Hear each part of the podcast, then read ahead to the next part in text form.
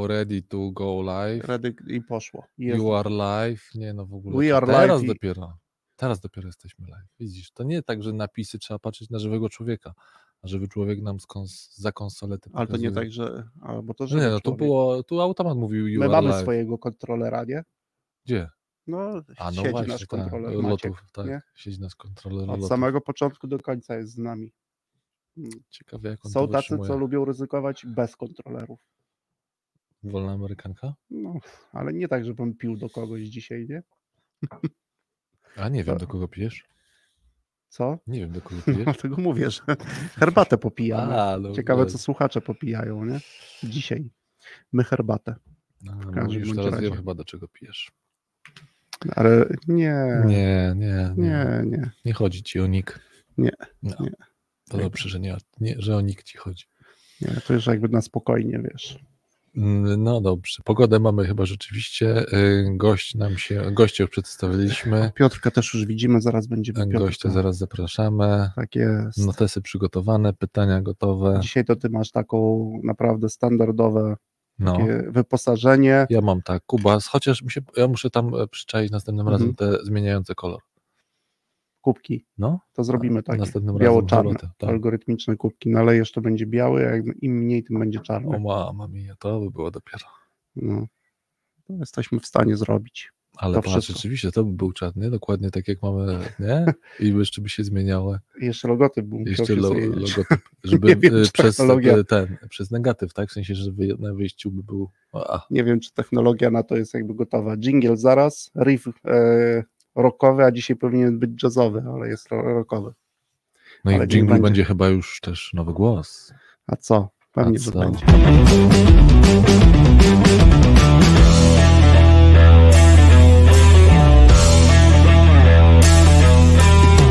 W radiu Algorytmia w każdy piątek o 3.12 48 sekund. W pobudzający, przyjemny sposób rozmawiamy o pożytecznych rzeczach w zarządzaniu i sprzedaży. No i No teraz już dobrze. jesteśmy na żywo. Teraz już jesteśmy na pewno na żywo. Dzień dobry, witamy. Dzień dobry wieczór wszystkich naszych słuchaczy. Dzień dobry wieczór, bo niektórzy będą oglądać, a niektórzy będą słuchać, później. Może później, a W może różnych z rana, porach. W różnych porach, więc na wszelki wypadek dzień dobry wieczór. Witam Cię, Tristanie, witam naszych słuchaczy. No i witamy oczywiście Piotrka, który też już jest chyba z nami, tak? Już nas Piotrek słyszysz, nie? Bardzo wyraźnie. O. Cześć wszystkim. No, to bardzo, to bardzo dobrze, to bardzo fajnie. No my tylko króciutko Mm. startujemy. Słuchajcie, Mhm. dzisiaj e, długą naszą serię gości zaczyna Piotrek. E, mieliśmy okazję razem przez ostatnie dwa i pół, prawie trzy lata pracować, a i o tym też pewnie gdzieś sobie Mhm. chwilę porozmawiamy, a potem szykuje nam się mocny set aż do e, pierwszego tygodnia lipca i będziemy mieli dziewięciu gości. No i z każdym będziemy rozmawiać w jakimś aspekcie o e, dobrej robocie. Dobrej robocie, Dobrej w robocie. zarządzaniu i sprzedaży. Tak, w zarządzaniu i sprzedaży Mhm. będą niespodzianki, tak jak dzisiaj, zapewne, żeby trochę zaktywizować. Cześć Piotrek, co tam u Ciebie, jak się czujesz? Tak zaczynamy. Czuję się znakomicie, ponieważ wyszło słońce. Po, po udawaniu, że nie mamy wiosny, w końcu y, aura postanowiła dojść ze sobą do porozumienia i zaświeciło słońce. Choć podobno u nas tylko tutaj na południu do północy, później znowu deszcz. Ale A ciekawe, tak czy potwierdzisz tą informację, którą y, jak y, tutaj jechaliśmy dzisiaj do studia, e, przekazywałem Tristanowi, że Tarnów jest e, najcieplejszym miejscem w Polsce z najwyższą średnią. Bo Konrad się przygotował. Ja się przygotowałem. No, bardzo dobrze się przygotowałeś, to co jest na pewno miłe, że y, zadałeś sobie trud, żeby sprawdzić jakiekolwiek informacje na temat Tarnowa, natomiast mi jako Tarnowianinowi jest niezmiernie przykro, że tylko z tego Tarnów słynie, a raczej tylko... A ja nie twierdzę, że tylko z tego, ja, e, Piotrek, ja wcale nie twierdzę, że z tego słynie. Ja w którymś momencie po prostu szukałem takich informacji i dowiedziałem się właśnie, że z Tarnow, z Tarnów również z tego słynie. E, trochę otwierając już wątek dzisiejszej naszej rozmowy, to podobno nawet kiedyś były tam y, całkiem niezłe warunki do winnic. A, Bardzo ciekawą rzecz poruszyłeś wtedy. Faktycznie jest, mamy najwyższe średnie temperatury roczne i e, co do winnic, to musisz wiedzieć, że tutaj lokalne stowarzyszenie winiarzy wygrało ostatnio przetarg, który zorganizowało miasto na odtworzenie historycznej winnicy e, księcia Sanguszki. Siedmiohektarowa działka, właściwie w centrum miasta, z ciekawym mikroklimatem i faktycznie przez najbliższy rok będą dokonywać tam nasadzeń różnych szczepów wina i pewnie za parę lat będzie można się napić tarnowskiego wina. Mam nadzieję, że mhm. będzie smaczne. Trzymam za nich niezmiernie kciuki, bo to winiarze są właściwie naszymi siostrami i braćmi w rzemieślniczej produkcji. Tak jest. Choć, choć, oni bliżsi są rolnictwu niż my, ale jednak tym bardziej y, jest ich praca trudno do, trudna do przewidzenia, ale widzisz, poruszyłeś tą, tą naj, najwyższą średnią temperaturę tarnowską i wino od razu no tak. i proszę bardzo. Zapraszam Cię na wino. I mamy już wino, więc będziemy mogli y, spokojnie przejść no dobra, do, do, do, do, do, do, no do właśnie, do Twojej specjalizacji. No właśnie, Piotrek, to ja, skoro od wina, to co? Do, i szybko przeskakujemy do piwa. Powiesz słów kilka y, jakby o sobie i o tym, co robisz y, naszym słuchaczom, bo my oczywiście z Konradem wiemy, ale może ci, którzy nas słuchają, jeszcze tego nie wiedzą i chęć, z chęcią by o tym chwilę posłuchali. Pewnie, pewnie z przyjemnością powiem o tym, co, co robię od paru lat. Właściwie to od, można powiedzieć, no tak, właściwie od ponad 10 lat. Po, ponad 10 lat temu wymyśliłem sobie, że, że będę ważył piwo w domu. Pracowałem wtedy y, na dość ciekawym i no, takim przyjemnym stanowisku w korporacji. Można powiedzieć, miałem pracę, która była absorbująca i stresująca, ale była też bezpieczna, dobrze płatna i właściwie no, kto by się porywał na zmianę. Ale ja sobie postanowiłem z dwoma innymi kolegami zacząć ważyć piwo w domu i bardzo szybko mnie to porwało mocno i postanowiłem gdzieś tam od razu w tyle głowy myśleć o tym, że być może byłoby to, byłoby to bardzo fajne coś na życie. Wtedy jeszcze tak naprawdę 2010, 9, 10, 11, wtedy jeszcze kraftów w Polsce nie było, zaczęły powstawać pierwsze browary mhm. kraftowe, rzemieślnicze. O tych słowach pewnie powiemy za chwilkę parę słów. I w 2014 roku, jeszcze pracując na etacie, ja postanowiłem założyć swój browar trzech kumpli, e, a tak naprawdę rzucić się całkowicie w tą produkcję rzemieślniczą i, i skoczyć z płotku. Ja to zawsze mówię, że to jest taki płot, że się siedzi na nim, trochę pracując na etacie, trochę prowadząc mhm. własną działalność gospodarczą i w pewnym momencie trzeba podjąć decyzję, skaczemy czy nie. Jeśli tak, to w którą ze, w którą ze stron? No ja skoczyłem w kierunku rzemieślnictwa i piwa i trzech kumpli po siedmiu latach, bo w 2014 zostało założone. E, dzisiaj mamy 21 e, rok i również wiek. E, no, browar się rozrósł, ma się dobrze. W najśmielszych oczekiwaniach swoich wtedy nie sądziłem, że to urośnie do takich rozmiarów, że będziemy mieć dostępnych tyle ciekawych piw. Będziemy obecni na tylu rynkach i no i będziemy, mówiąc krótko, no, cenieni wśród y, zarówno y, innych browarów, kolegów, koleżanek piwowarów, jak i klientów końcowych, no i wreszcie międzynarodowych sędziów na, na sędziowskich, na konkursach piwnych, nie tylko piwnych. No właśnie, Piotrek, a mhm. strasznie mnie zaciekawił ten wątek. E, zaciekawił mnie strasznie ten wątek. E, pamiętasz jeszcze klimat tych e, pierwszych prób?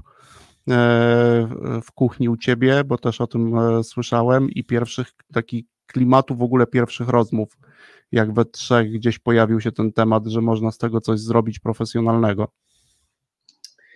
No wiesz co, bardziej, bardziej te początki to pamiętać będzie ktoś, o kim właściwie nieładnie zapomniałem na początku mówiąc o trzech kumplach, czyli moja kochana żona Jermina, e, bo mhm. to jej kuchnię dość skutecznie zasyfialiśmy w, trójkę e, po, po nocach i w ogóle jak się waży piwo, to, to się generuje bardzo dużo smaków, bardzo dużo zapachów po domu, które dla mnie są najlepszym zapachem na świecie, ale dla pozostałej części domowników niekoniecznie. E, a wtedy jak zaczynaliśmy, to mieliśmy świeżo wyremontowaną kuchnię, więc e, możecie sobie wyobrazić entuzjazm Irminy, jak zobaczyła. Czyli Irmina była w niebo wzięta. Tak, była w niebo wzięta. No, pamiętam to, to. Bardzo dobrze to pamiętam, odpowiadając na Twoje pytanie. Tych moim zdaniem czasów kombatanckich to się w ogóle nie zapomina nigdy. Mhm. Czy prowadziliśmy wtedy jakieś bardzo zaawansowane rozmowy na temat tego, czy dałoby się z tego żyć? Pewnie nie, bo mhm. przy całym szacunku dla dwóch moich pozostałych współpiwowarów, Adama, e, który nie, nie, nie, nie jest zaangażowany w trzech kumpli, Tymka, który jest zaangażowany. Który jest mówi, tak, to, to, to, to, to jednak mimo wszystko to, to moja skromna osoba myślała cały czas o tym browarze, oni trochę mniej. Mm, no i tak się stało, że, że to, to, to, to ja podjąłem głównie tę decyzję, żeby te, oczywiście z Irminą razem, żeby ten browar mhm. założyć. I minęło co prawda 7 lat, ale to, to nie jest aż tak długo, natomiast mnie się wydaje, że faktycznie po tym całym ogromie pracy, który to, w to wsadziliśmy i wsadzamy każdego dnia, faktycznie wydaje mi się, jakby to były ze trzy dekady temu. Mhm. Okay. Absolutnie ani jednego dnia, ani jednej minuty nie żałowałem, że, że jakby zdecydowaliśmy się na ten krok, bo, bo akurat no, praca z własnych rąk, y, własnych rąk oraz swój biznes może być źródłem wielkiej frustracji, zawodu i, i pe, pe, pewnych po prostu poczucia, poczucia, że to była zła decyzja, ale u nas jest zupełnie odwrotnie. My każdego dnia wiemy, że to mhm. było i życiowo dla nas, i, e, i biznesowo. Mhm. Y, znaczy, to był dobry krok. My, my od samego początku czuliśmy, że potrafimy, że będziemy potrafić stworzyć fajny produkt, który będzie produktem kompletnym, nie tylko jeżeli chodzi o, o smak i aromat, bo o, o, oboje z Dilminem gotujemy. E, każdy piłowar jest, jest poniekąd kucharzem, można powiedzieć. No to jeszcze mm, takie mamy poczucie, że, że, być może wiemy, co mogłoby się ludziom spodobać graficznie y, lub mhm. całościowo jako przekaz danego produktu, bo tak na te piwa, które tam tworzymy w trzech kumplach, próbujemy popatrzeć na jako, jako pewne e, kompletne dzieło, czyli nie tylko jakieś tam mhm. piwko w jakimś tam opakowaniu, w jakiejś tam butelce, które nalane do szklanki, no po prostu jest jakimś trunkiem, tylko na pewną historię, którą się opowiada, jak sobie, mam nadzieję, kiedyś mhm. tam popatrzeć na Tristan wie, ale ty Konrad może mnie, jak sobie popatrzycie na, na nasze piwa, to każde z nich opowiada jakiś fragment historii, czy to podróży, czy to historii piwowarstwa, czy to mhm. y, jakieś nawiązania kulturowe ma, czy, czy też szerokiego świata sztuki. Więc to jest, to jest przeogromna frajda. My wiedzieliśmy, że, że nas to tworzenie będzie bardzo bawić. Y, oczywiście to tworzenie w pewnym momencie y, zaczyna być pożerane przez mm, normalną pracę, którą musi wykonać każdy przedsiębiorca, a tego jest, mhm. tego jest masa, mhm. zwłaszcza przy szybko, szybko rosnącym biznesie. Mm, ale my staramy się to tak prowadzić, żeby nie stracić tego poczucia fanu. Czyli ten element y, tego ognia i tej iskierki w tym wszystkim mm, jest najważniejszy do niezagubienia. I mhm, to, to, to, to, to wiem, Piotr, że... tam tli jeszcze. Tak, tak, wiem, wiem, że to macie, bo faktycznie jakby no, każde piwo y, opowiada jakiś kawałek historii, coś w tym jest bardzo E, no, takiego ujmującego, to, to mówię oczywiście o, o, swoich jakby doświadczeniach. E, natomiast tutaj powiedziałeś też no, taka rzecz, która no, już mnie na tym etapie zaciekawiła i myślę, że słuchacze to też może również e, ciekawić. No właśnie, w pewnym momencie jakby przychodzą, przychodzą albo zaczynasz zajmować się wieloma operacyjnymi rzeczami, których albo człowiek no, gdzieś pracując na etacie nie potrafił robić, nagle zaczyna je robić, ale mnie na przykład ujmuje w tobie to i to o ten wątek chcę cię zapytać, że ty już po kilku latach nauczyłeś się, jak bardzo ważne obszary operacyjne delegować innym i no, dać im oczywiście jakieś wskazówki na początku. To co Piotrek dla Ciebie w takim momencie jest jakby najważniejsze, bo i no, my spotkaliśmy się w momencie, kiedy bardzo duży, dużą część sprzedaży oddelegowałeś, no akurat w tym przypadku mina jakiś tam czas, wciąż w, w pracy, ale wiem, że tak podobnie jest z finansami i z innymi obszarami, e, gdzie tylko oczywiście to monitorujesz, ale wiele innych osób jakby wykonuje już dobrze swoją pracę. Gdybyś miał jakieś takie no, dwie czy trzy wskazówki. To jest bardzo dobre pytanie, jak, jak, jak znaleźć balans mhm. między zarządzaniem strategicznym a operacyjnym i nie ulec pokusie mikro, mikromanagingu.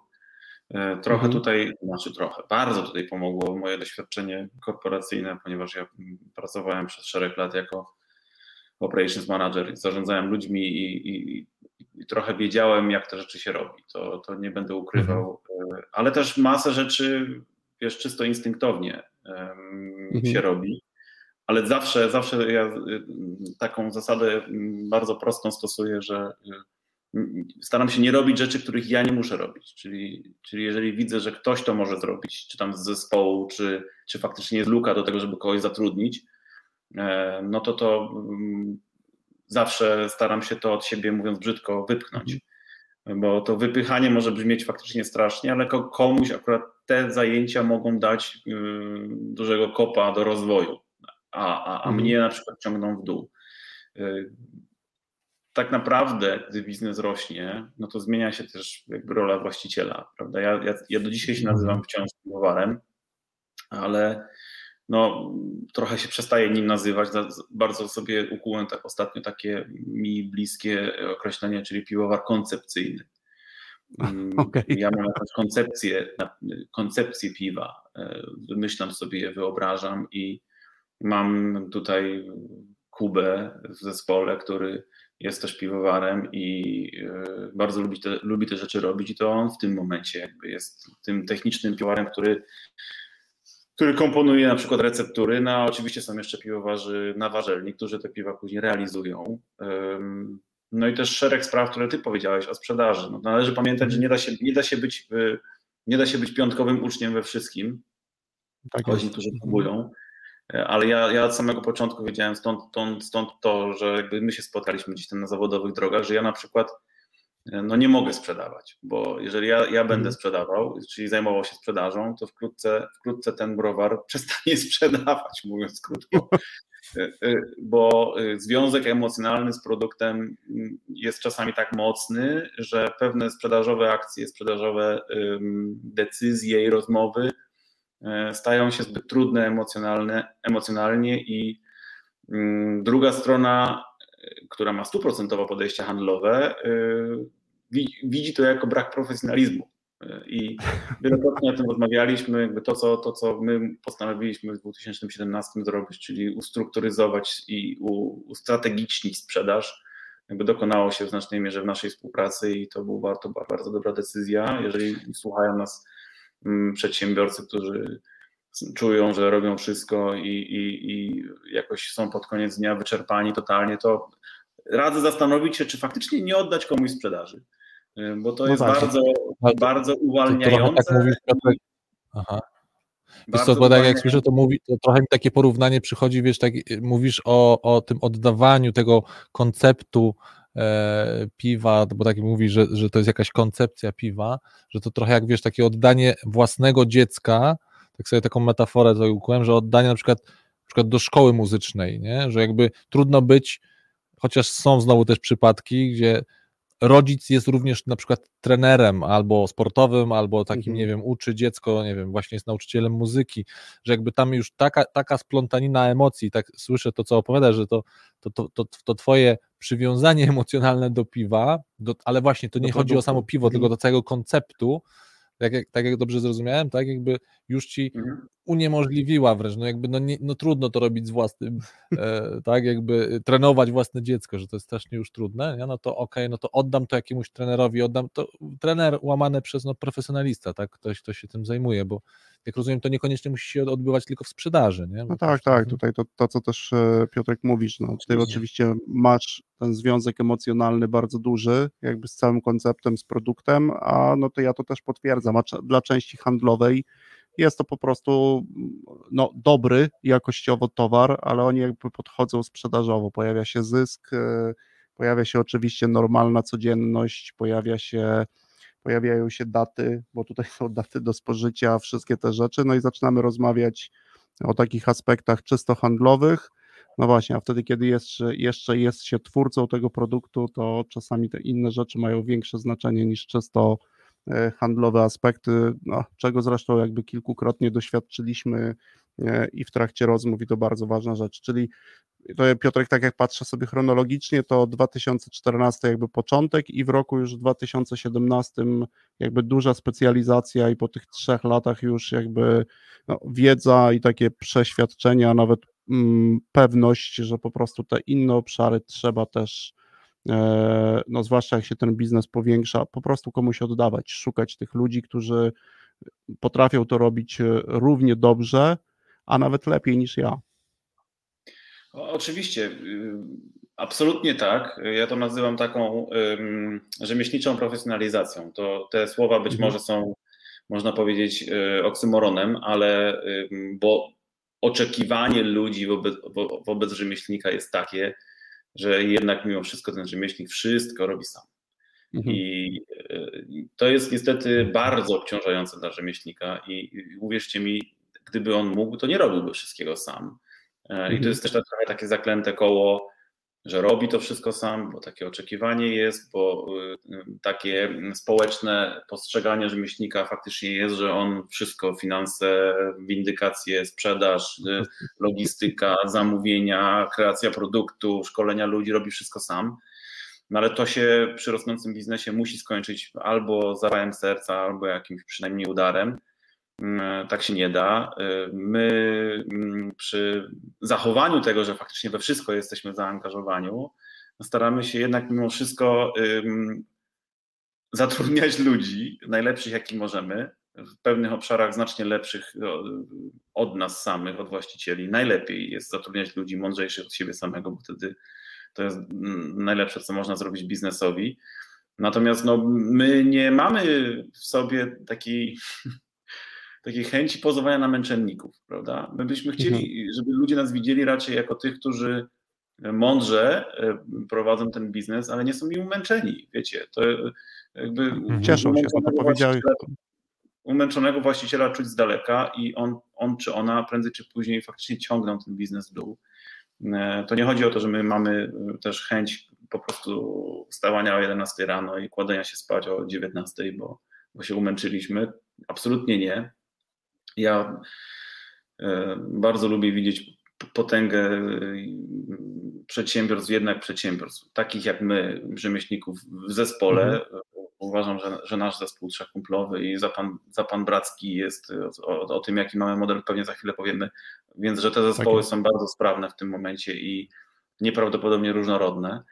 E, I, mm, i znowu dla, dla takiego małego rzemieślnika, dla małego producenta, bardzo ciężko jest, to jest właściwie niemierzalne, znaleźć ten punkt, w którym, e, w którym powinno się znowu skoczyć z płotu, tak? Czyli pozostaje tak mały i robię to sam i to akceptuję, e, ale mi się też e, jakby godzę się na to, że ten biznes będzie takie, a nie inne zyski przynosił, albo faktycznie, dobra, skaczemy dalej na głęboką wodę, no ale trzeba się jakoś zaopatrzyć dookoła ludźmi, bo sami za chwilę nie damy rady. No, tak, my, my jakby ten, ten punkt mieliśmy w śmiesznym gdzieś tam 16-17 roku i, i, zdecydowanie wiedzieliśmy, że, że, że chcemy ten, ten biznes rozwijać, nie dla samego wzrostu, e, ale dlatego, że e, tak naprawdę w pewnym momencie też nie ma wyjścia. Jeżeli chcesz, żeby ten, żeby biznes pozostał na rynku, e, żeby ludzie cię widzieli, dostrzegali, musisz zdobywać nowy rynek, rozszerzać sprzedaż, ale przy pewnym zachowaniu tożsamości małego producenta, mhm. opowiadania historii ludzi, którzy są bezpośrednio zaangażowani w, produ w, produkcję piwa i wydaje mi się, że, że nam się to jakoś teraz udaje. Mamy za sobą kilka bardzo udanych lat, pomimo tego, że mamy najtrudniejszy rok w historii, czyli covidowy, mhm. paradoksalnie mhm. jest on też najlepszy. Mhm. ja myślę, Piotr, tutaj postawmy, postawmy kropkę, czy też bardziej przecinek, że to jest takie do, do, dobre otwarcie na drugą część audycji, bo powiedziałeś fajną rzecz, że, e, no, że z jednej strony e, przedsiębiorca jest, można powiedzieć, e, rynek nieco wymusza tak. tą ekspansję, a jednocześnie utrzymanie wciąż tego rzemieślniczego charakteru. To bardzo ciekawe, myślę, że też wątek tej tożsamości, od, od tego zaczniemy. Teraz set muzyczny i widzimy się po przerwie.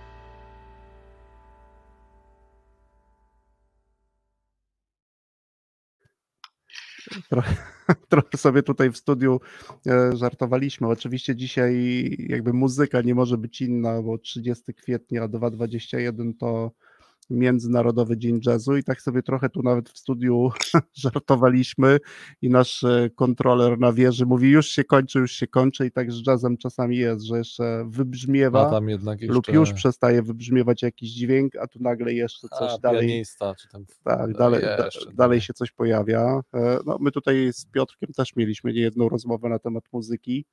E, mhm. Ty też Piotrek lubisz jazz, nie? No, jasne, Masz kilka swoich. Tak, tak.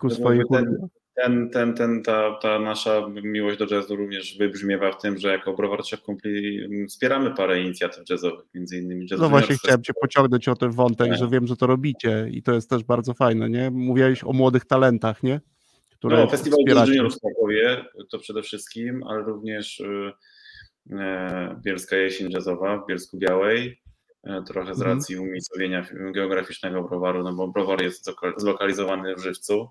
Bardzo fajna impreza, jedna i druga. Faktycznie Jazz Juniors to jest taki festiwal, który ja bardzo lubiłem, jak studiowałem, e, wyłaniający młode, młode talenty. Zresztą tam, tam wyrósł na wielką gwiazdę też Leszek Możdżer, czy, mhm. czy wtedy Simple Acoustic Trio, dzisiaj Marcin Wasilewski Trio, no wielu innych, wielu innych. E, i fajnie, że ta, ta gdzieś historia się tam gdzieś kołem toczy, bo jak e, chodziłem na te wszystkie koncerty, to, to sobie właśnie kiedyś myślałem, że fajnie by było być po drugiej stronie, ale może nie jako muzyk, bo to mi się nie udało w życiu, ale przynajmniej jako, jakoś, jakoś tam osoba zaangażowana, jest to pewne, pewne spełnianie marzeń też. Fajnie, że trzech kumpli mogą to robić i, jakoś tam się podzielić tym, co wypracowałem. Tak, no to, no, fajnie, że jesteś chociaż z tej strony, bo ja też mam tak, że jak zawsze słucham jazzu, to tak sobie gdzieś e, myślę, kurczę, dlaczego ktoś mnie kiedyś nie posłał na trąbkę. No, ja, czyli ty trębaczem jesteś, tak? Czyli ty trębaczem Tak, tak, ty, no. tak, tak, ja zawsze jakbym, jakbym już miał stanąć, to absolutnie obok Tomka Stańki i dmuchać razem z nim e, w trąbkę. No to taka nasza wspólna rekomendacja, bo trochę o tym rozmawialiśmy przed e, audycją tutaj dla słuchaczy, kto nie zna, a dzisiaj się wymieniliśmy, kto nie zna tej płyty Davisa, to, to razem Piotrek polecamy, Sketches of Spain, e, warto posłuchać, e, raz, że to po pierwsze muzyka filmowa, ale też no, w wykonaniu Milesa Davisa brzmi ona w dość niesamowity mm -hmm. sposób i wraca się często do tej płyty. No dobra, Piotrek, to ciągniemy co? Powiesz parę słów o modelu, bo on jest jakby bardzo ciekawy i tam wybrzmiewają takie nuty bardzo. Właśnie często w biznesie mówi się e, o jakichś relacjach. Te relacje urosły mhm. już do jakichś mitycznych rozmiarów, ale wiem, że wy macie bardzo szczególną relację teraz z e, Przemkiem i Michałem, e, którzy są właśnie wspomnianymi wcześniej przez ciebie za pan braćmi, czyli browar trzech kumpli, browar za pan brat bo to bardzo, bardzo ciekawy model. Bardzo ciekawy model, ale w Polsce i w Europie jednak powszechny. Natomiast na, nasze, nasze faktycznie jednostkowe uwarunkowania są wyjątkowe. Ja że po kolei powiem, e, jak startowaliśmy z trzema kumplami, no to nie mieliśmy kapitału na to, żeby zbudować browar e, i cały fizyczny browar, po prostu wybudować mm -hmm. sprzęt i zacząć walczyć w nim piwo i, i powiem Wam całe szczęście, że go nie mieliśmy bo prawdopodobnie popełnilibyśmy wszystkie błędy świata i to byłyby błędy w znacznej mierze nieodwracalne, a przynajmniej cholernie mhm. kosztowne. Mhm. Stąd zresztą powstała koncepcja browaru lotnego, prawda? Trzech kumpli browar lotny. Ja wymyśliłem mhm. taki koncept po to, żeby ważyć piwa w różnych browarach, na różnych y, sprzętach, na różnych konfiguracjach technologicznych, y, na różnej wodzie i z różnymi ludźmi, po to, żeby się jak najwięcej nauczyć i zrozumieć, co jest istotne. I Ważyliśmy w pięciu różnych, w czterech różnych browarach. Osiedliśmy w końcu w browarze za pan brat, e, który zresztą budował się, gdy my już byliśmy dość rozpoznawalnymi, dość rozpoznawalnymi producentami piwa kraftowego. Mm, Przemek i Michał, a dokładnie Michał, po prostu pewnego dnia do mnie zadzwonił i powiedział, że no, wtedy jeszcze byliśmy na pan. Niewiarygodne, ciężko mi to mhm. sobie uwierzyć, ale no dobra, faktycznie tak było, że budujemy browar, chcieli, chcielibyśmy, żeby pan przeniósł do nas całą produkcję. Jasne, pewnie. Kolejny, nie? Kolejny browar. Ale to tak przebiegało, że ja wymieniałem te rzeczy, które bardzo bym chciał, żeby w tym browarze były.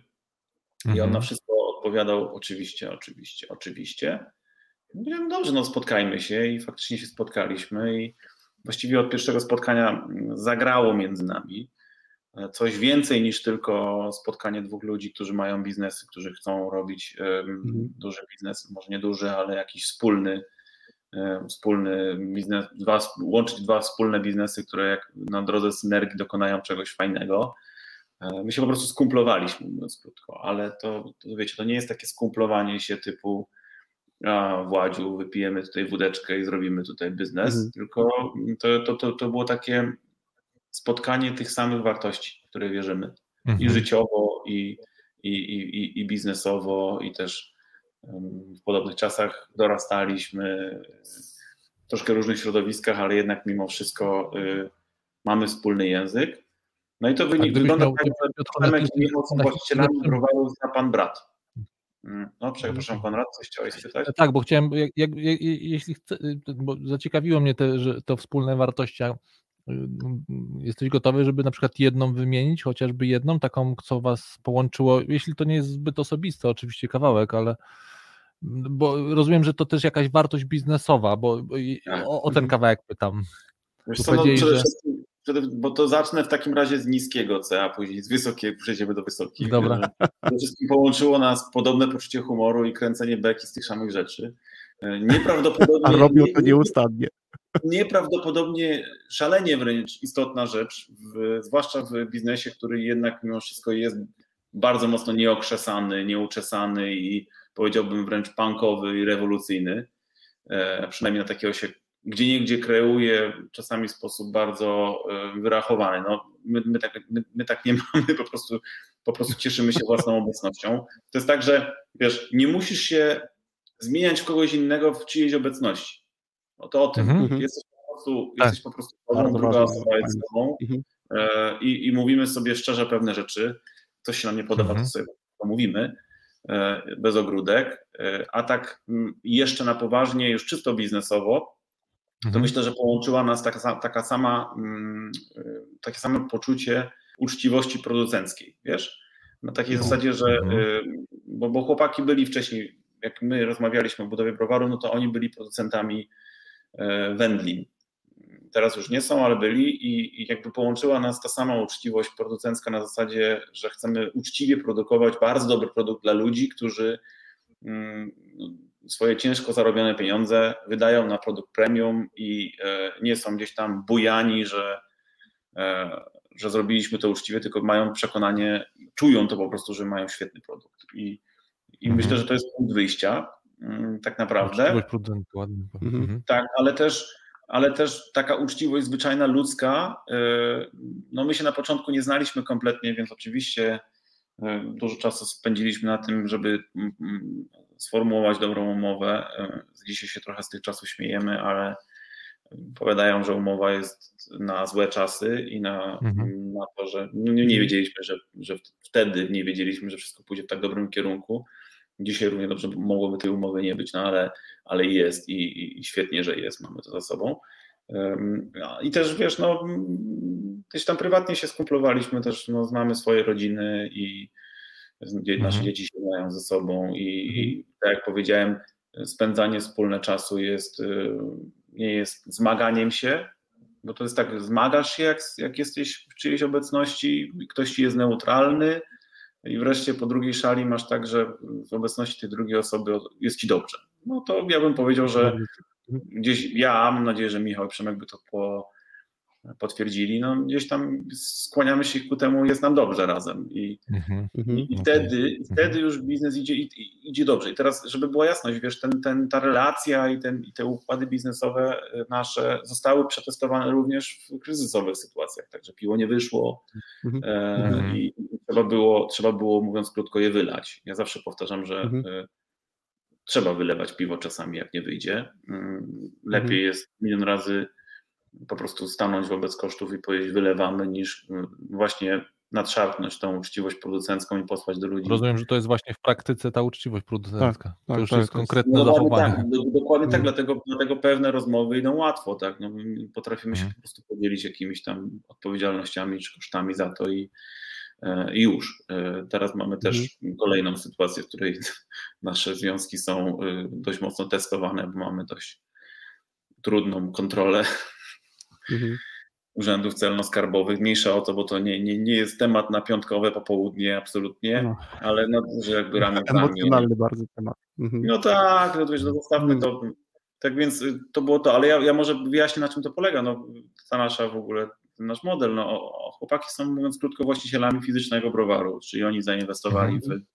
w, w, w, całą technologię i, i zatrudnili ludzi do produkcji, a my, my jakby tworzymy produkt E, jesteśmy odpowiedzialni za dobór surowców, jesteśmy odpowiedzialni za to, jak on jest pozycjonowany na rynku, wreszcie całą sprzedaż i tak dalej. Czyli jakbyście sobie wyobrazili, że jest, jest ten zespół produktowy, znaczy produktowy, produkcyjny tak naprawdę i na tym mhm. taka duża e, czapa spinająca to wszystko sprzedaży, marketingu, e, kreacji produktu, PR-u, jakiegoś tam social responsibility, mówiąc korporacyjnie, no to to jest trzech kumpli. I, ale my o sobie nigdy nie, my, my w ogóle traktujemy siebie nawzajem jako przedłużenie dwóch, dwóch zespołów i tutaj nie ma takiego typowego takiego typowego B2B muru, bym powiedział, tylko to jest mhm. bardziej, równie dobrze moglibyśmy być jednym jednym browarem, ktoś mógłby spytać, no to czemu się nie połączycie, czemu nie zrobicie fuzji, być może to byłaby też w tym inna synergia. No właśnie, no właśnie o to chodzi, żeby tego nie robić, bo tak jak z Przemkiem i z Michałem mówiliśmy wielokrotnie, teraz mamy lekkość pojechania gdzieś, po pobytowania w trójkę gdzieś za granicą, pójście do knajpy i nie patrzenia sobie nawzajem w talerze. Tak jest. bo każdy pracuje na własny, każdy pracuje na własny rachunek, dzięki sobie e, i, i również dla siebie i to jest super sprawa. I, i, i to, no to dlaczego to jest unikatowe? Dlaczego to jest takie unikatowe? Bo faktycznie mhm. tak zwana produkcja kontraktowa jest w Polsce powszechna, ale rzadko kiedy jest tak, że browar dany y, fizyczny produkuje dla kogoś na wyłączność stuprocentową. Całości. Mhm. Całości. Mhm. No, u nas tak jest właśnie i ja się czuję trochę jakbym miał własny browar, a a Przemek z Michałem kompletnie nie muszą myśleć o tym, że czy my sprzedamy całe to piwo. No więc, tak mm, a ja z kolei się nie muszę martwić tym, o Jezus Maria, pękła pompa, nie? Tak jest. Wy się zajmujecie fizyczną, e, znaczy za pan brat fizyczną produkcją, a my to często sprzedawaliśmy w wielu miejscach, także, ale to też Piotrek, e, na moje obserwacje, bo też pracowałem, byłem częścią zespołu, że ja na przykład nigdy nie dostrzegłem takiej, wiesz, sytuacji o tym, że my się traktujemy jak dwa oddzielne zespoły. No, zawsze dla mnie to było jeden zespół, jedni ludzie, którzy jakby od samego początku do samego końca e, pracują nad produktem, no, wielokrotnie mnie też ujęło to, to, co mówisz o uczciwości producenckiej, że mimo kosztów e, czasami z jakimś produktem po prostu trzeba było się drastycznie rozstać i go po prostu wylać, albo jeżeli jakiś produkt e, nie był jeszcze gotowy, no to wielokrotnie sam mówiłeś o tym, że podejmujecie decyzję o tym, żeby, nie wiem, chociażby większa ilość chmielu znalazła się e, w tanku, żeby to piwo e, faktycznie było takie, jakie powinien, albo do jakiego już przyzwyczaił się konsument, no bo wy już macie wielu przyzwyczajonych konsumentów. O tym zresztą za chwilkę porozmawiamy e, po drugiej już przerwie muzycznej i tym razem również jazzowej. Okej, okay, to niech leci jazz.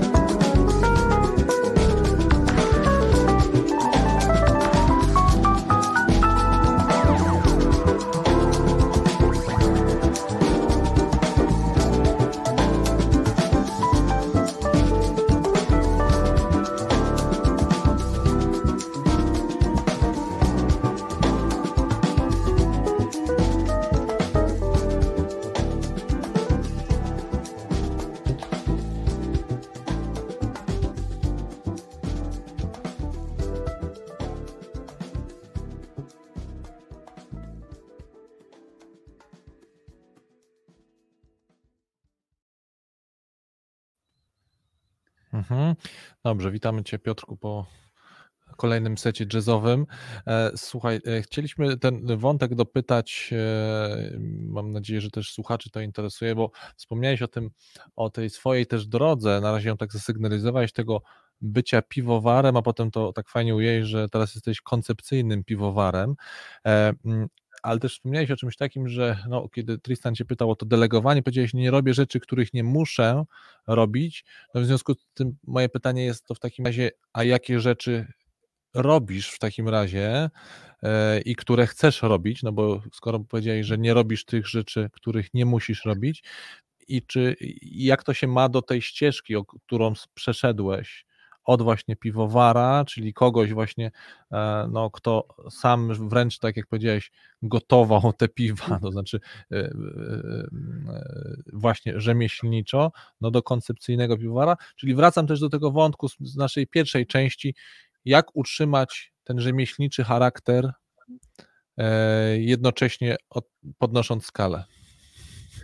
No, to jest Biznes. przynajmniej trzy pytania, na które muszę odpowiedzieć. Tak, dokładnie, dokładnie. A, a, a zacznę no, od tak wyjaśnienia, ja tak mam. Bo, bo słuchaj, bo, bo, bo, zrobiło się dziwnie, to nie jest tak, że ja nie robię, że, że nie robię rzeczy, które muszę robić.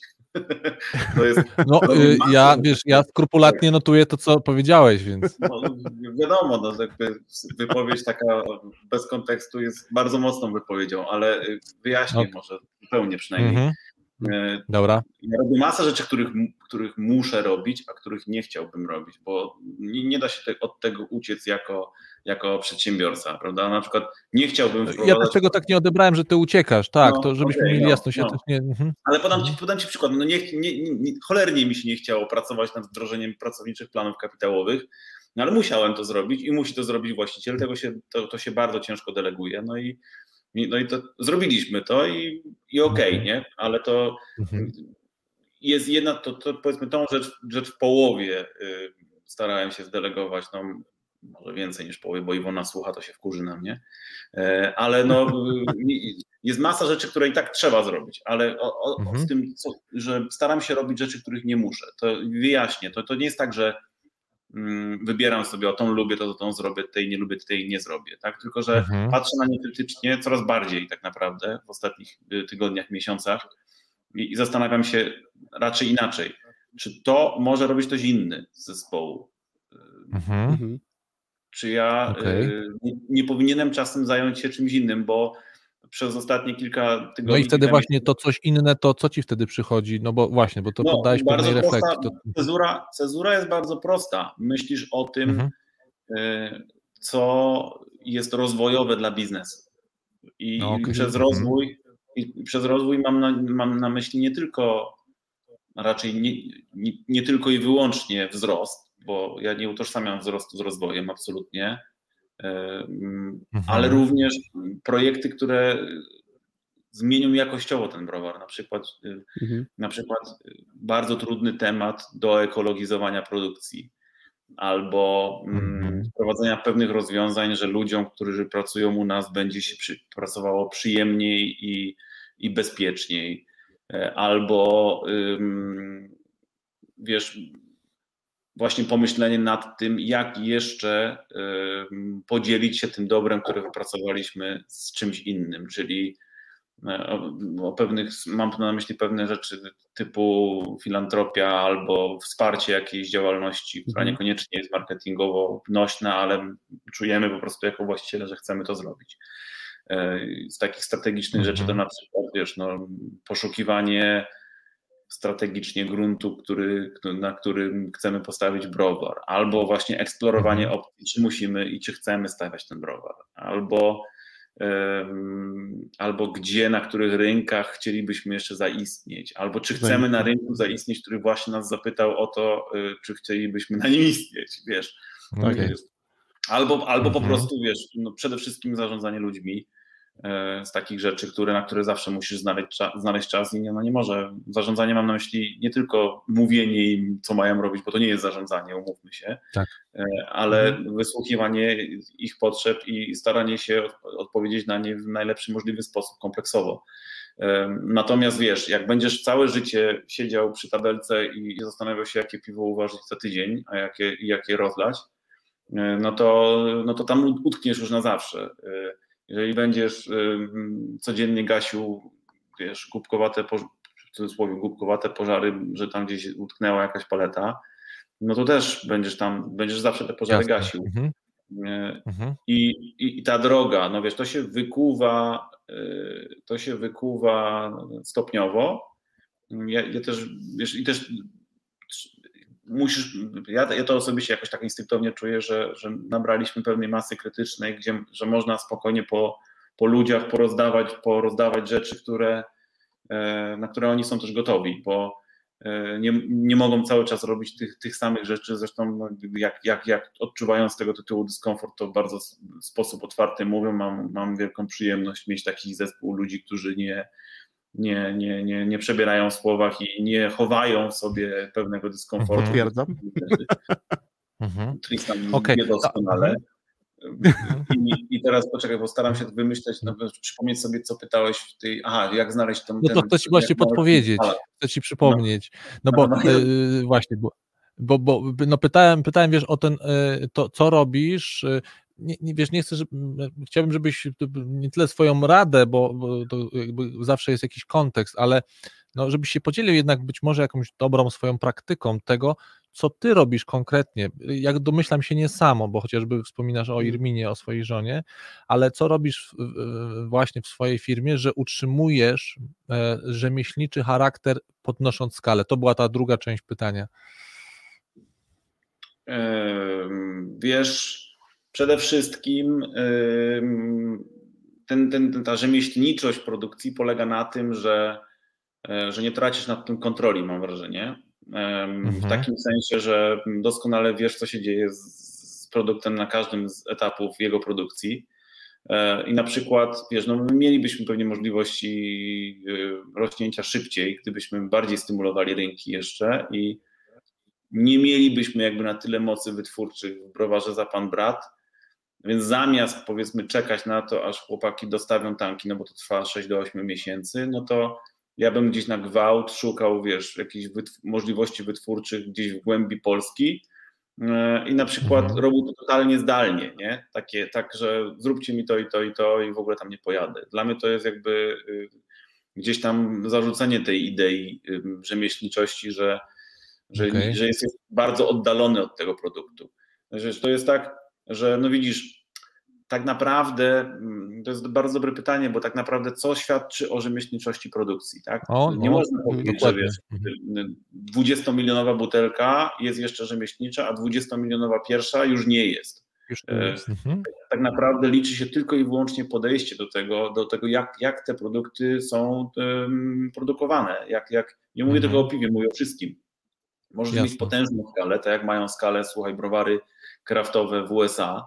Mm, to są browary, które przecież naj, naj, największe browary kraftowe, może nie, może na, na pierwsze powiedzmy pięć browarów kraftowych w USA dorównują, jak nie przewyższają mocą produkcyjną kompanii piwowarskiej, czyli największego producenta piwa w Polsce. I, i to jest wciąż kraft. Mhm. Nie mają najmniejszego ludzie nie mają najmniejszego, najmniejszych wątpliwości, że sięgając po butelkę Sierra Nevady, czy tam mhm. Lagunitasa, czy... No to bardzo ważne to mówisz, że to nie, na przykład, że to nie jest, nie ilość mówi o tym, czy jesteśmy w krafcie. No, zupełnie, zupełnie, zupełnie nie ilość. Mhm. Świadczy, o, tym, o tym tak naprawdę świadczy tylko i wyłącznie to, jak to robisz. Jeżeli wciąż, mhm. jeżeli wciąż sypiesz do tej, stosujesz metody produkcji rzemieślnicze, oczywiście przy bardzo nowoczesnych rozwiązaniach, no bo jak jest duża skala mhm. i kadzie są wielgachne i, e, i tanki olbrzymie, to trzeba sięgać po, po bardzo zaawansowane e, środki E, produkcyjne, po programowanie mhm. bardzo zaawansowane, po coraz droższych i lepszych specjalistów, którzy być może częściej garnituru biorą i nie będą tak bardzo kraftowi z wyglądu, jak, jak jesteśmy przyzwyczajeni, no bo archetyp jakby krafciarza to jest, no, Tristan się świetnie pasowuje, jeszcze jakby, jakby brodę zapuścił, to byłby idealny. E, tak jest. No, czyli, czyli, czyli duży gościu z brodą wytatuowany i i w jakichś tam fancy oprawkach, nie? Fajnie cię opisałem. Dzięki Piotr. Dlatego, dlatego Tristanowi tak dobrze sprzedaż szła, jak, jak, jak, jak, jak no tak. pracował. No ale y, wchodził do tego pomieszczenia, od razu wzbudzał zaufanie. Ale y, tak naprawdę y, wrócę do tego, co mówiłem. No, my, się zawsze, my się zawsze o to spieramy w, naszym, nawet choćby nawet w Polskim Stowarzyszeniu Browarów Rzemieślniczych, no, gdzie, jest, gdzie jest ta umowna y, granica wolumenowa, Y, gdzie, gdzie, gdzie browar przestaje być browarem rzemieślniczym. Moim zdaniem ona nie istnieje, no bo tak naprawdę, tak jak powiedziałem, możesz mieć browar, który, jest, który produkuje 100 tysięcy butelek miesięcznie i, i, i, produkuje fatalne piwo metodami koncernowymi, jakby cięcia kosztów nie tam, gdzie trzeba, czyli nie w optymalizacji mhm. swojej produkcji y, y, kosztowej gdzieś indziej niż surowce dla produktu. Czyli to jest bardziej czas... pytanie z kategorii to jest bardziej mhm. pytanie z kategorii, a kiedy zaczyna się łysina? No, można to tak przyrównać. się łysina Co, no, kiedy się zaczyna łysina, no, kiedy się zaczyna, czy też kiedy się przekracza granicę, bo tak jak powiedziałeś, czy dwumilionowa pierwsza już nie jest kraftowa, a dwumilionowa jeszcze jest, tak? No, mhm. rozumiem, że to nie, trochę to jest, o tym to było, to było, to było, pytanie retoryczne tak naprawdę. No. E, moim zdaniem e, przestaje być e, produkcja rzemieślnicza wtedy, gdy patrzysz na swój produkt i mówisz sobie tak, dobra, ten słód może jest najlepszy na świecie i, i ważyliśmy y, na nim przez 7 lat, ale w ósmym roku musimy kupić trochę tańszy, bo nam za drogo piwo wychodzi, bo za mało zarabiamy. Albo dobra, to piwo pachnie spoko, w dolnej granicy widełek, akceptowalnych. Zazwyczaj w takiej mhm. sytuacji nasypywaliśmy chmielu, ale tego nie zrobimy, bo za mało zarobimy albo słuchaj, y, y, powiedzmy pilsner, tak? czyli piwo, które powinno długo leżeć w tanku i swobodnie się klarować, a ty nagle stwierdzasz, że y, zamówisz sobie środki które, chemiczne, które bardzo mm. szybko sparują to piwo. I nie mówię tutaj o naturalnej żelatynie czy karuku, bo to są naturalne produkty, ale są w tym momencie produkty, które bardzo szybko usprawniają ten proces. Albo na procesie zacierania piwa, które trwa półtorej godziny, powiedzmy, dla piw takich mocniejszych. Ty, żeby sobie skrócić czas i zaoszczędzić pieniądze na energii oraz na pracę piwowara, sypniesz do kadzi enzymy, które szybciej ci tam potną tą, e, te cukry na, na cukry fermentowalne i z półtorej godziny zejdziesz do 15 minut. No, optymalizacja, optymalizacja. Tu się kończy właśnie, tu się kończy produkcja rzemieślnicza, bo zaczynasz robić oj, bardzo złe rzeczy. Bardzo nieładnie. Czyli, bardzo narusza, czyli czy Piotrek jakby naruszasz recepturę, tak? De, de facto można do tego do tak sprowadzić. Wiesz co, w jaki sposób My receptury narusza, naruszamy wielokrotnie, ponieważ mhm. to, jest, to jest produkcja rzemieślnicza i my się też bardzo ustawiamy, tak jak żeglarz ustawia wiatr do, do, do znaczy żagiel do wiatru, tak jak, tak my się ustawiamy trochę do produktów, bo również jesteśmy bardzo mocno związani z rolnictwem. Mówiłem na wstępie, że winiarze są, ale my też, bo co roku różnej jakości jest słód choć tutaj słodownie robią wszystko, żeby pewien, e, pewne widełki trzymać i trzymają, no ale jednak mhm. pewne wariacje są. Podobnie z, z chmielem. Chmiel jest bardzo, mało kto wie o tym, że wśród piwowarów mam nadzieję wszyscy, a, ale wśród ludzi, którzy piją krafty i w ogóle piwo mało kto, że chmiel jest z rośliną bardzo um, uzależnioną od warunków atmosferycznych, poziomu wilgoci, od gleby, od słońca. Jest, jest, to, jest roślina typowo terroir, podobnie jak wino. No i są roczniki, gdzie na przykład w Pani Pani mamy chmiel w znacznej ilości mozaik, może nie najlepszy przykład, bo on jest bardzo stabilny, ale w roku 2019 jest taki, w 2020 jest taki, a w 2021 jest taki.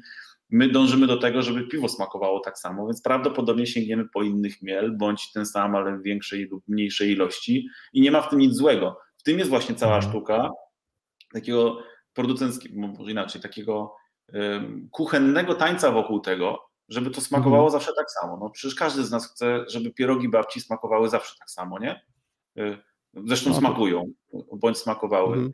Dla tych, którzy już nie, nie mają szczęścia no mieć to nie, babci, nie ale... to też myślę, że to jest taki bardzo ciekawy y, wątek, który też y, no jakby wielokrotnie podkreślaliśmy też i w trakcie rozmów, i w trakcie rozmów no i, i, i z tymi, którzy piją, na przykład pani pani, i z tymi, którzy ją sprzedają. To jest jakby pewien, to był zawsze pewien produkt, pewny produkt do sprzedaży. Dlaczego? Bo smakuje tak samo.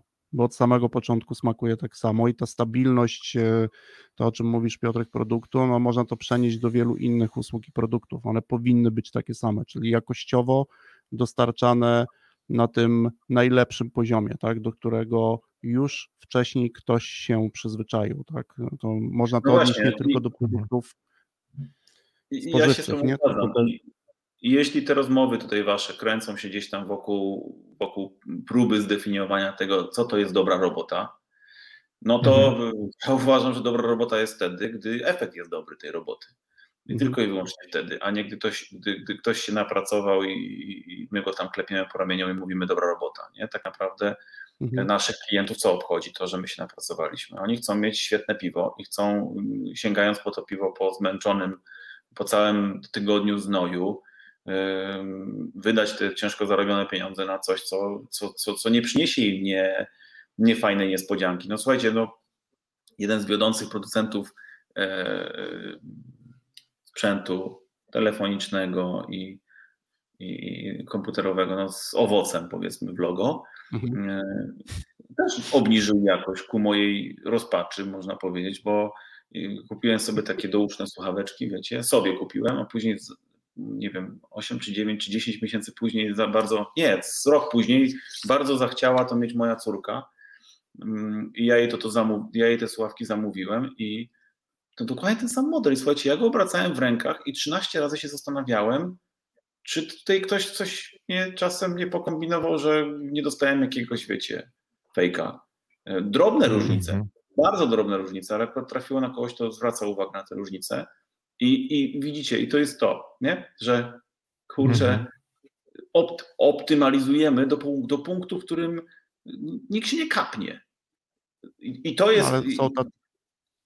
to jest właśnie tu, w tym momencie, oczywiście to, to nie jest produkcja rzemieślnicza, to nie, nie, nie po to, ale dla rzemieślnika, gdy on zaczyna stosować takie podejścia typu tu przytniemy, tam skrócimy, tu go obetniemy i gdzie takimi, takim, taką techniką gotowania żaby ten produkt jest odzierany z tego, co najlepsze, gdzie na końcu po wielu latach wychodzi z tego samego poczwarka, no to to jest największy smutek. A akurat Tutaj Tristan przywołałeś Pan i Pani, piwo, które zostało uważone mhm. pierwszy raz w 2015 roku, gdzie, na, gdzie trendy na rynku kraftowym były, były oczywiście takie, że IPA dominowało, ale w międzyczasie się pojawiło 15 tysięcy wariacji tego stylu.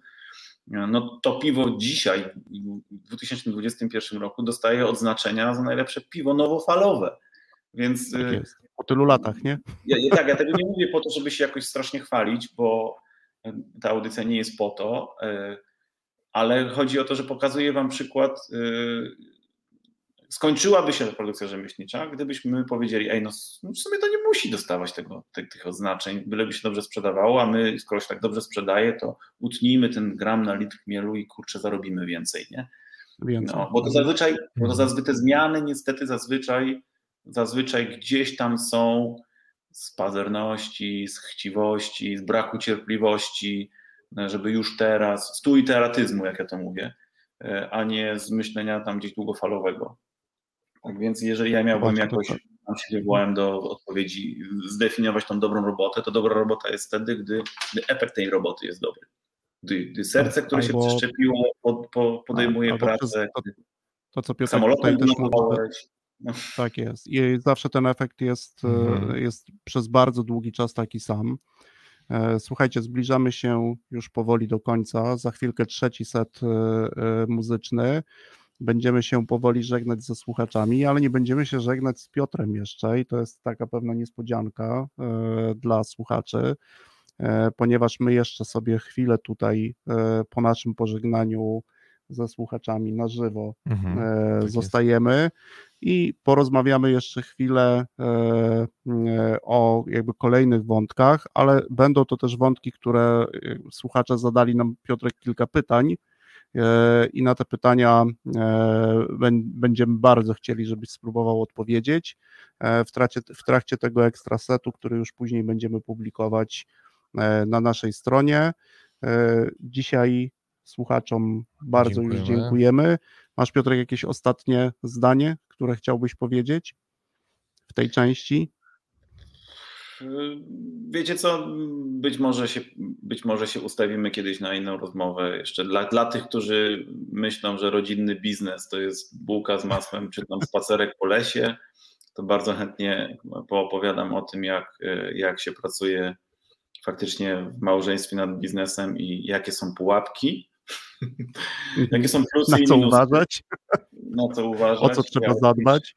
Mhm. ja oczywiście uważam, że Edmina, moja żona, jest najlepszym wspólnikiem, jakiego mógłbym na świecie sobie wymarzyć, ale y, niestety to też jest pewna pułapka. No to jest pułapka. Ja oczywiście będę się bardzo, Piotrek, cieszył, jak przyjmiecie zaproszenie we dwójkę, ponieważ ja wiem, jak trudnymi e, partnerami w sensie do- dopinania pewnych szczegółów, bo w samej pracy już nie, ale też jak prowadziliśmy rozmowy, jak fajnie nawzajem się uzupełnialiście w różnych rozmowach, w których ja też brałem udział, a no, mieliśmy dwu czy trzykrotnie tą możliwość planowania działań na kolejny rok e, i to dla mnie też było e, bardzo ciekawe doświadczenie. Także słuchaczom już dzisiaj e, bardzo Tak, dziękujemy. dziękujemy. Wchodzimy w Ja trzeci również set muzyczny. Tak jest. I e, pewnie w przyszłym tygodniu będziemy publikować ten ekstra set. Pociągniemy trochę Piotrka zaraz za język w kontekście Waszych pytań i te pytania już w takiej formie też będziemy publikować na naszej stronie. Bardzo dzięki za dzisiaj. Dzięki Tristan. Dziękuję również. Piotrek. Cześć. Dzięki Piotrek.